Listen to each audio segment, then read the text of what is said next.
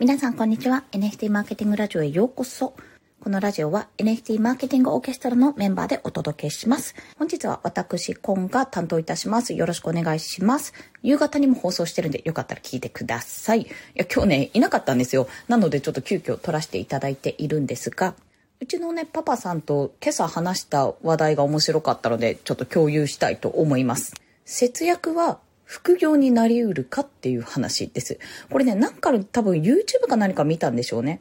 低所得者の最大の副業、まあ、最強の副業は節約であるっていう切り口のお話だったらしいんですよ。ちょっと私はその動画というかそのコンテンツをね拝見してないので、夫の話から聞いた内容でちょっとふとなるほどなって思ったことを話すんですけども、節約ってもちろん大事ですし、私も結構固定費で、あの、だいぶ割り食ってたというか、あれなんかすっごいもったいないことしてたなっていうことがね、今年判明したものがたくさんありまして、あの、NMO メンバーと、た、確かね、スペースやってる時かなに判明して、もう今すぐ買いなさいみたいな感じで書いてたことがあったんですが、そんな形で、ある程度の節約って私大事だと思うんですよ。で、その低所得者っていうのが一体どういう属性を持ってる人を指してるのか、長時間労働で賃金があんまりもらえない方なのか、それともそもそもなんかこう、勤めてるところが低いと。給料が低いのかっていうところとかがちょっとわからなかったので、一概にこれは違う、これは合っているとかは言えないなと思って聞いていたんですけども、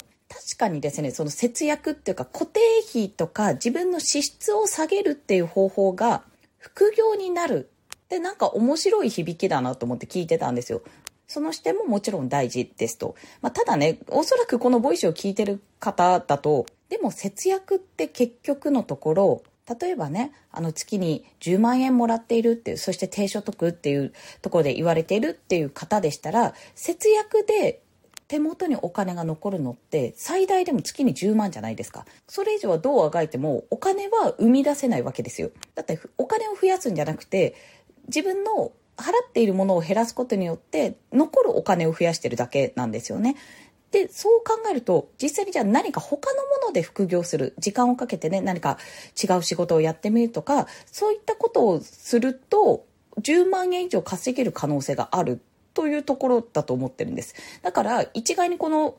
低所得者の方々がやれる最強の副業が節約だとは言えないんじゃないかなとちょっと個人的には思っているんですね。ただ切り口としては非常に面白いなっていうところを感じたわけです。そんな話からおそらくね、この実際に、ま会社員、もしくはま自分で勤めている方ですね、何かしらの仕事がすでにあって、そこで拘束時間もあって、ある程度の給料、まあ、一定の金額の給料が出ている、もらえているっていう状況において、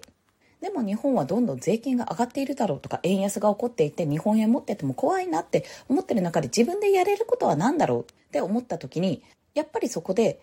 選べる選択肢がたくさんあった方がいいと個人的には感じているんですよ。別に会社員を辞めろって言ってるわけでもないし、起業しなさいって言ってるわけでもないし、自分がどういう働き方、もしくはどういう風になりたいかですね、どういう生き方をしていきたいか、そこをゴールに見据えた時に、じゃあ何ができるかって選択肢をいくつ持ててるかによって、たどり着くまでの時間もそうだし、スピードもそうだし、あとはいやいややるか、あ、なんか面白そうだからやるかの違いとかもそこで生まれてくると私は思ったんです。私がもし長時間労働で全然給料もらえなくて、このまんまじゃ子供育てらんないなって思った時に、じゃあどうするかなって思ったら、まずはね、やっぱ職場変えることから始めると思うんですよね。で、職場変えると言っても、私前職保育士だったんですけども、その時ね、あの、学童保育指導員もやってるし、保育士もできるような、まあそんな会社だったんですよ。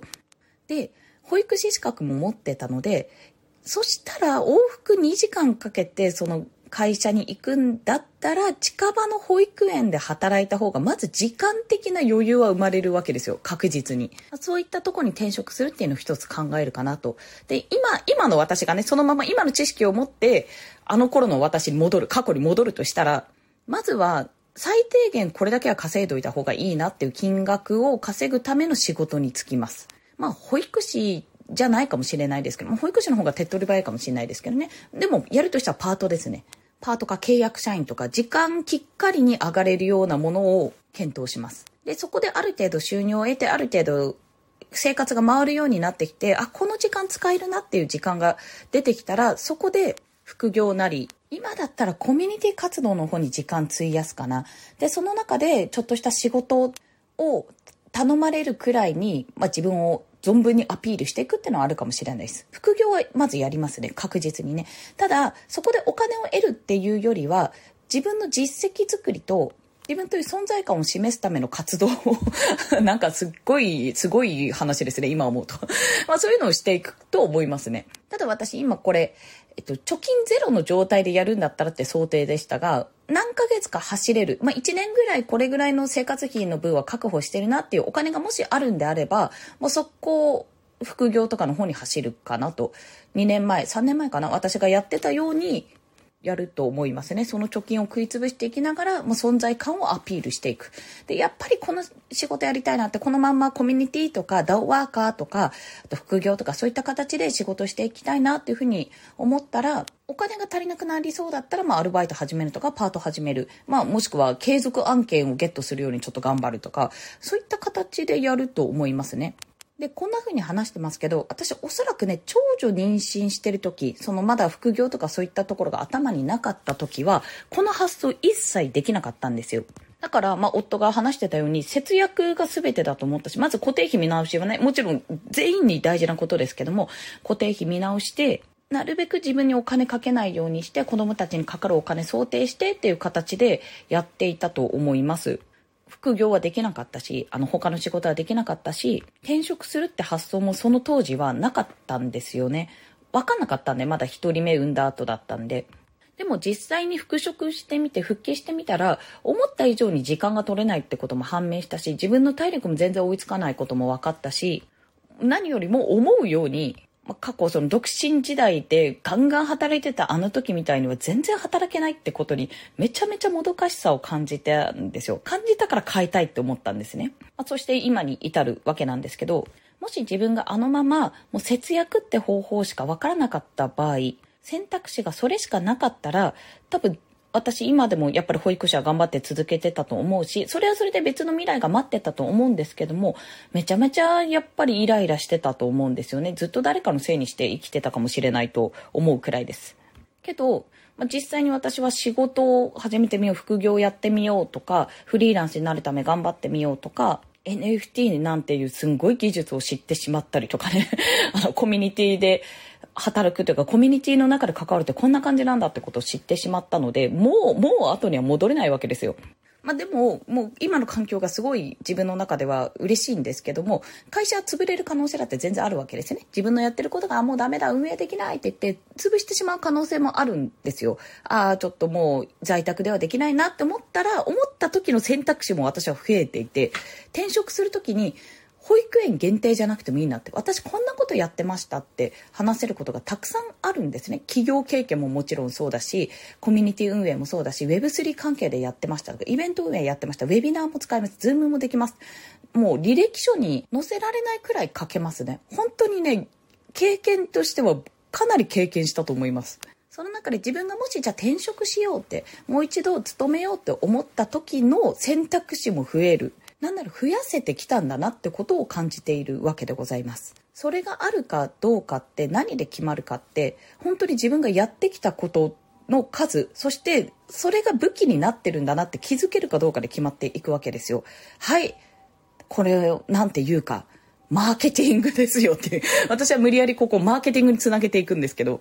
自分という商品をどうやって相手に売り込むかこれマーケティング視点だと私は思っているんですね。もちろん最初から分かってたわけじゃないし、私は未だに自分のことはよく分かっていない状態なんですが、この視点を身につけると、めちゃめちゃ視野が広がって、これしかないんだっていう、もう本当に何もできない、私は何もできない、もうお金も増やせないし、もう貧乏になっちゃう、どうしようみたいな、そんな思いからね、気持ちが楽になりますよ、本当に。別に入ってくるお金とか変わってないんですけど、あ、でも今私無職になってもどうにかなるなって気持ちになれます。なんとかしていけるなって、それを得るだけでもかなり変わりますので、ぜひね、無料ステップメールの NFT とマーケティングを学ぶメール講座お申し込みいただければと思います。そちらにつなげます。まあ、これ自分マーケティングというより NFT を活用したマーケティングってどんなのがあるんだっていう基礎知識が身につきますので、ご興味ある方はぜひお申し込みください。こちらのチャプターにリンクを貼っておきます。ということで、本日もお聴きくださりありがとうございました。最後に一つお知らせです。こんなね、元保育士で、あの、ひいひい言いながら産後に貯金がね、どんどんなくなっていくにもかかわらず、保育士戻りたくないって言ってフリーランスになった私なんですけども、喋るのが好きすぎて、別に何にもボイトレとか受けてないのにもかかわらず、喋り好きが高じて、ついに今度リアルイベントの司会をすることになりました。まさかの。はい。11月5日、東京池袋で開催する、豊島 Web3 コネクト by TS フェス20、あ、TS フェスオフィシャルですね。はい。あの、豊島ストリートフェスというイベントがですね、11月4日と5日に、あの、西口公園では2日間、5日には中池袋公園も同時ですね、に開催いたします。そこで NFT のブース出展やパルクール会場などが開催される、催されるんですけども、